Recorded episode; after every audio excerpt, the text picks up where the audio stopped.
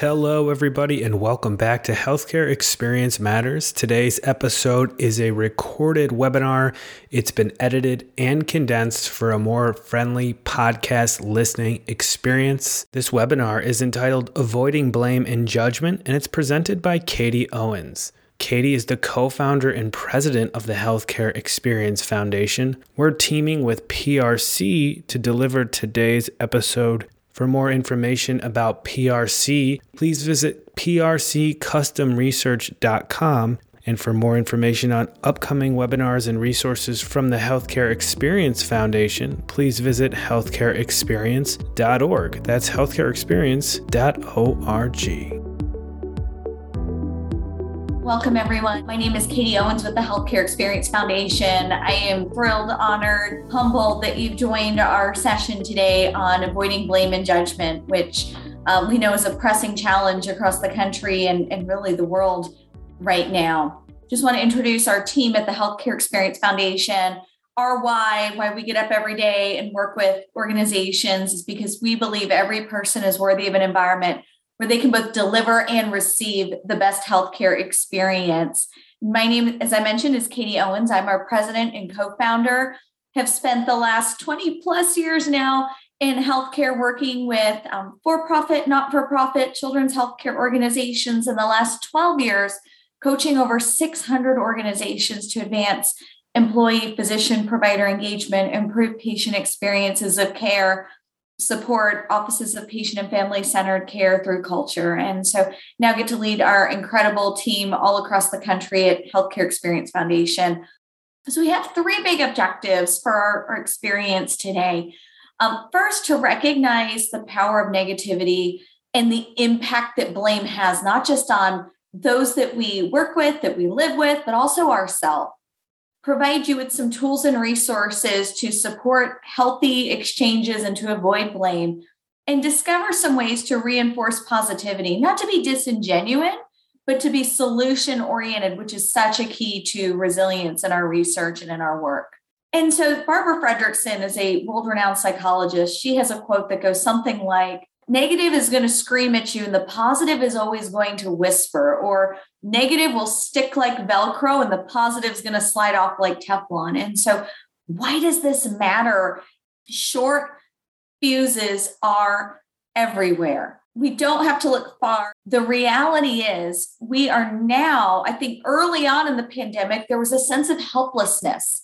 There's not much that we could do without a vaccine now we have a vaccine and we're dealing with not only hesitancy in the general population, also hesitancy in our staff as we are finding ways to ensure the health and welfare of our, our teams. We're short staffed at work.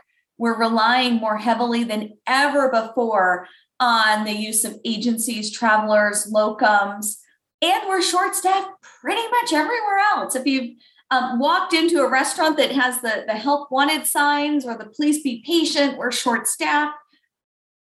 We know that everyone everywhere is trying to do the best that they can. And then we know our patients, there's a, a brilliant article by Christine Porath and Adrienne Boissy um, around patients are frustrated, which makes it hard for us as caregivers. And we know, and we've done a lot of work with resiliency building and caring for caregivers over the last many months when our staff then have to have those really difficult conversations with family members who we're managing visitation policies and all of a sudden we're having to have clinical planning calls. The patient is you know on a downward trajectory and family members are then having this short fuse because it's all hitting them without a lot of time to process or the perspective of being able to visualize what's happening with their loved one. And so we know that you don't have to look far to see the impact that blame and negativity can have if it's not in check. And so it's a lot easier to avoid blame when we're feeling at our best, when we're, you know, feeling that we're able to manage our workload, we're able to manage our dynamics at home. It's a lot harder when we're burning the candle at both ends. Our ability to empathize is diminished, our ability to relate to other people, we put our blinders on. And so what we want to talk about today is hitting that pause how do we suspend blame and judgment? How do we employ emotional intelligence techniques so that we can kind of reset ourselves? Because the only person that we really have the highest degree of control over is ourself. And we don't necessarily influence by shouting our perspective louder. And so these next four questions, if you take away nothing else from our time together today, I hope you reflect on some of these. When you find yourself in that stress driven situation, you feel like you're you're blaming, you're you're in that negative downward spiral. Am I listening to learn or am I listening to judge? Am I trying to listen to find a way to win or am I listening to try to find a way to understand? Am I assuming positive intent? Am I part of the solution or am I exacerbating the problem? Only you can answer that question. And what I would also encourage you to do is, is our coaches work with organizations um, all over the country is how are you helping your staff and your teammates to also self-reflect on those questions because that gives us more control between the stimulus and our response. And so why is this important? Placing blame or fault jeopardizes our relationships. It might feel cathartic in the moment, but before you know it, you're pulling your army of like-minded people and you're, you know, sharing your version and your frustration and you're getting all that reinforcement and then it becomes a pattern and then it becomes a further and further chasm of the situation that you're trying to manage in a healthy way. It activates our defense mechanisms. It can even trigger what we call the amygdala hijack, where the primitive part of our brain takes over. And unfortunately, despite all of us thinking we're extraordinarily self aware, we do and say a lot without realizing our impact on others or that emotional wake that we leave behind. And so, especially in this you know, current state where we're covering our micro expressions with PPE right now, we have to really double down on the fact that 93% of how we hear, especially in conflict, is tone of voice and body language. So we have to narrate our caring, make our caring visible, narrate our intent, because sometimes inadvertently, you know, the inability to leverage our micro expressions continues to reinforce distrust and mistrust. And so, some check ins have any of these phrases creeped into your vocabulary? And if you see anything that seems familiar, um, feel free to chat that in I can't help you now. My patients are more important. This whole thing is so and so's fault for signing a vaccine mandate or um, in the, the community or administration or somebody else's department. So and so really is the one that caused this problem. So we're deflecting our role in being a part of the solution because we're passing that somebody was the origin- originating source of the problem making jokes at others' expenses, intimidation phrases, things like, well, you know, we're all going to get this, or we're all going to have this negative thing happen to us. Your family better watch out. Your child better watch out. If you're thinking about, you know, one of the child vaccine, you know, the recent approval of vaccines um, for children ages five to 11. This always or this never happens. Absolutes. Pointing out somebody else's failure to make yourself look better this is just like when, and we rehash everything that hasn't gone well for the last 10 years. Unkind facial expressions, and then speculating with negative intent. So that forecasting, that anticipatory negativity. And so here are some strategies to avoid deflect blame. Accurately describing your perspective, owning your story. When this happens, this is the story I have in my head. This is what I tell myself. This is my read of the situation. Is that right? Without placing blame. This is the story without judgment. Recognizing and listening to others' perspectives. And unfortunately, as, as we have seen in our research, when we get into this state where we're blaming, we're judging, we tend to rally ourselves by people who think the way we do. And that's not even taking into account the whole emerging dynamics of social media, which is so prevalent. Um, how do we listen and honor other stories? How do we especially double down on kindness when we feel the ratcheting up of our own tempers and, and impatience, eliminating but from our vocabulary. This is so huge in so many levels. And it it sort of now one of those hair phrases that makes the hair on the back of my neck stand up when I hear it because the word but really invalidates the other person's perspective. Using phrases like and, you know, I hear what you're saying, but just says, yeah, it doesn't really matter what you just said, versus I'm going to append. I hear what you're saying. And have we looked at this from this angle? Or have we really tried to step into what that new graduate nurse is dealing with right now? Think about how much experience we had before we were independently doing these things. If your intent is negative, so going back to those four questions, say less. That that little filter that can pop into our brains double down on listening that appreciative inquiry which we could do a whole session on. Avoiding absolutes. The always the nevers this has been happening forever when you hear those things or when you find yourself saying that do a spot check say hey can you give me if you hear it said can you give me some examples so you can pressure test if you're finding yourself saying it, check your intent. Are we being, you know, are we viewing this to build onto the problem? Or are we viewing this as a way for us to interpersonally build onto the solution? Eye contact, especially now with PPE, is our most powerful communication tool. Any of us are struggling, all of us are struggling to hear beyond the PPE. And we have to narrate our intent because those nonverbals are our most powerful communication tool. And sometimes we have to narrate our absence. I, I am hearing everything you're saying. I'm going to turn and take notes on everything that you're telling me because I don't want to forget anything. Or in a patient care example, I want to make sure I chart everything accurately so that when you know Dr. So and so comes in for a that, that consulting visit, he or she is completely up to speed. That buys yourself the time and the space to turn your attention somewhere else and it minimizes somebody feeling ignored or making up their own stories of why you know mid sentence we're you know turning our attention and this also applies to virtual sessions i think we've all been on the zooms uh, or the teams or the webexes where video is kind of the expectation and we know that it's also sort of something that slipped into being optional. And so really think about what are our standards of standard expectations. And I know most of us have standards of behavior.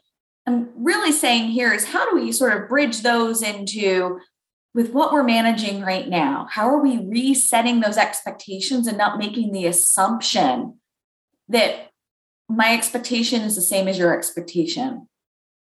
is those upstream solutions create the clarity, it reduces the ambiguity, ambiguity that can cause that that discord which leads to blame which leads to judgment reduces our ability to empathize and so here's some fill in the blanks instead of try beginning or ending the day or shift with gratitude there's some tremendous work done by Bryan Sexton around the power of gratitude Take responsibility for your behaviors with self compassion. So don't dwell on the mistakes. Spend time with the people who lift you up and really try to minimize your time with those who suck the energy out of the room or, or drag you and anchor you down. Go out of your way to give compliments. And we, we see this a lot when we do workshops on conflict management and giving feedback. Sometimes, if our bank account is empty, it's really hard to draw on it when we need to have an accountability conversation. And so when we double up on, hey, that was an excellent job, the way you just connected with that family. I know that they've been under a lot of duress because they haven't been able to come in and, and see, you know, this patient. That really exemplifies compassion to me.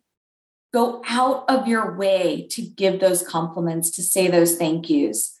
Um, even we've seen tips around um, reading inspirational sayings, putting them up in break rooms, especially since social distancing is um, still in play in, in most of your organizations. We'll talk about this a little bit more with respecting the pause. When we feel ourselves triggered, sometimes just saying the word to ourselves, stop, for, or counting from five to one in another language gives us more control back in our response. Work towards goals. So beginning each day with intention, beginning each shift with intention versus let's just kind of see how it's going to go. And then seeking out ways. I know this sounds simple. I know we're covering up our smiles right now, but what are some other ways to just kind of respond with extra kindness right now? What are ways to make other people smile? We just did a, a great session with um, some subspecialty physicians and just talking about ways that they take just a few extra seconds in an exam or in a consult just to go, you know, find a compliment, find something to really make that person feel seen and heard right now.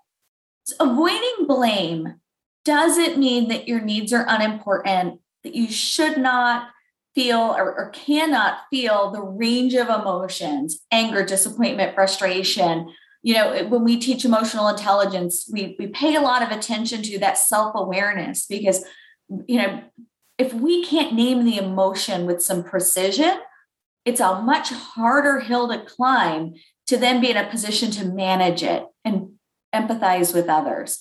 And to be aware of those emotional shortcuts, especially with negative emotions. Things like, I feel, yeah, I'm just stressed today. I'm just tired. I'm I'm just angry really think about why am I this? Why am I tired? Why am I frustrated? Because when you can dig into those emotions, it gives us a lot more ability to be aware of how we're coming across to others and how we're managing ourselves to be in a position to manage relationships in a healthy manner. It also doesn't mean you can't respectfully advocate for yourself, your team, your patients, and your family. Doesn't mean you have to stay silent, that you've lost choices. This is about giving you power over yourself and a productive mindset to be solution oriented and build relationships in one of the most stressful situations we have ever faced. Each one of your teams has unfortunately had a front row seat to more grief than we have ever experienced at different waves and phases, not just experiencing the grief, but the anticipatory grief. And so we really want to respect the pause um, this is a graphic we cover in, in much more detail when we're doing a workshop. But when, when you first pay attention to your listening, that first thing that comes to mind am I judging? Am I angry? Do I feel defensive? Can I turn this into a learning? Can I be curious and open? Are my nonverbals in check? How can my strengths be a solution? And just thinking about using judgment. What's my stress response? Is my stress response to deflect? Is my stress response to find an excuse? Is my stress response to um, getting the, the palmy hands? Or I, I don't have a necklace on today, but mine is I'm twisting my necklace. Intention. Am I assuming positive intent? Am I saying or about to say something to help or hurt the person? Choice. Is this something that I need to say? Is this something that I need to email? If somebody forwarded this email or text message to somebody else, how would I feel about them seeing my perspective on this? Do I need to let this sit and marinate overnight when I have time? Empathy. What's the other person's point of view? We could do a whole session on influence uh, and the negotiation of influence. When we can step back and see something from the other person's perspective, it gives us great power over our ability to connect, to respect their their story and their beliefs, and we can use some tools for appreciative inquiry. It's the precursor that motivates us to be compassionate. And so thinking through what can I do or say to demonstrate understanding, to try to relieve their suffering? Am I listening actively? Am I listening to respond? Am I listening to learn? Am I also listening to find out where I might need to apologize? Are my words respectful in what I say, in what I type or text? Um, and is what I'm about to say going to lift this person up or tear this person down? Is there a better way, time, or place to say this? And those examples that I shared to overcome that, that hijack, stop, focus on our breathing, um, a, a, really great um, physician assistant that we get to work with uses a, a squeegee mentality as he's trying to you know, go in and out of patient rooms. Um, he, he works in an ICU and he says, you know, just in between my consults, I just imagine I'm washing my car and I'm going up with the squeegee and I'm going to the side with the squeegee. So I'm clearing it out and then counting from five to one in another language. When we find ourselves needing to help us bring ourselves back to center, here are some tips for you to regulate responses. Ask questions to uncover more. Being genuinely curious is very powerful help me understand. Can you share with me an example? When you say this, what do you mean by that? You've said always. Can you give me some examples? How can I make this better? Never making accusations. This is your fault. Buy yourself time. Silence is okay. You know, and even sometimes narrating our silence or I know I'm being silent right now. I'm just taking a moment to process this and think about how I can help be a part of the solution or help support you. Writing things down. Me write down what you're saying. Paraphrase. So, what I'm hearing you say is this Am I correct? What have I misunderstood? And especially when you can name their emotion. I'm hearing frustration in your voice when you said this. Am I correct? Those little micro steps help us with our mirroring behavior that helps us establish more speed to trust. And having self awareness and ownership of our own tone of voice and body language. It's really incumbent upon us to get to know what it looks like on the other side of us. And so, anytime you have the opportunity to talk to somebody that you respect, that you value as a mentor, hey, when, when you've seen me upset, what do I look like? What do I sound like? What are some times that maybe you felt like I didn't mean to come across in a negative way? That allows us to, in a trusting environment, grow our own awareness and appreciation for what it means to be on the other side of us. And then mirroring to build trust, you know, even when we, especially socially distance, when we turn on our cameras, when we can tell we're paying attention versus doing other things, never to match aggression. When somebody is furious, get curious. I've, I've used that example. Tell me more about this. Help me understand. What can make this better? What would you like to see happen? If we can't change this, what's our next best? This allows us to be more inquisitive, more appreciative in our, our questioning, and ask some calibrated questions to deflect and, and allow them the chance to get back down to baseline. And I would say, as a tip for leaders, recognizing, and, and I know you know this because the best leaders are the best learners, and that's why you're here today.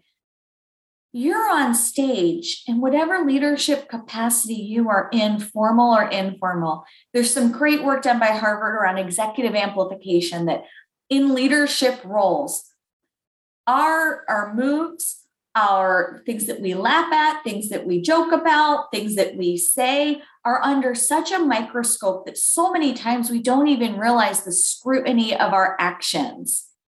And so, thinking about how you represent an issue, are we representing an issue to, um, and maybe you have had this happen as a senior leader where somebody throws you under the bus to make themselves look better.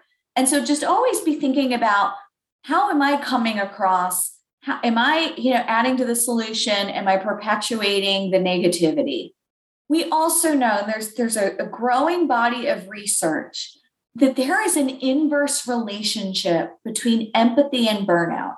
So as empathy goes up, our likelihood of burnout diminishes. On the flip side, as our empathy goes down, our likelihood of burnout increases.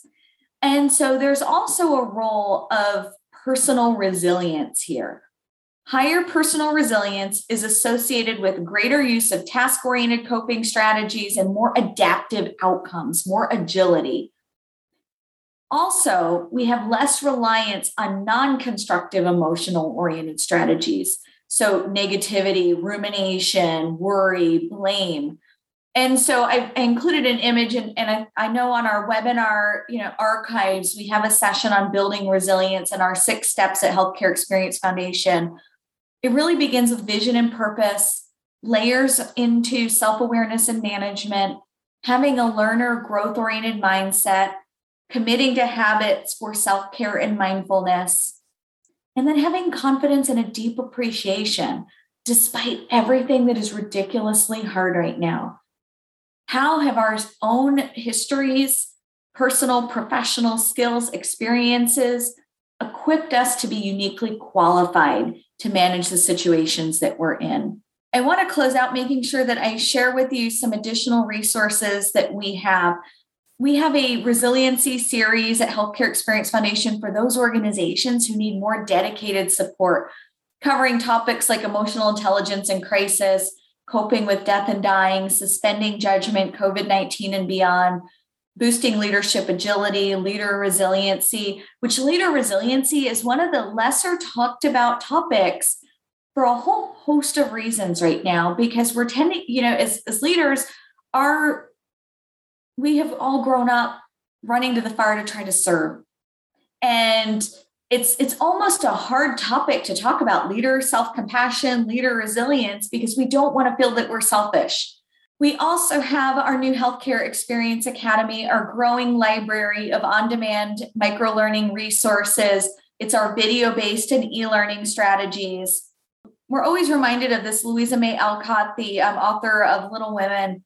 Painful as it might be, a significant emotional event can be the catalyst for choosing a direction that serves us and those around us more effectively if we look for the learning. So I can't thank you enough. Thank you so much for joining us today. We look forward to seeing you next time.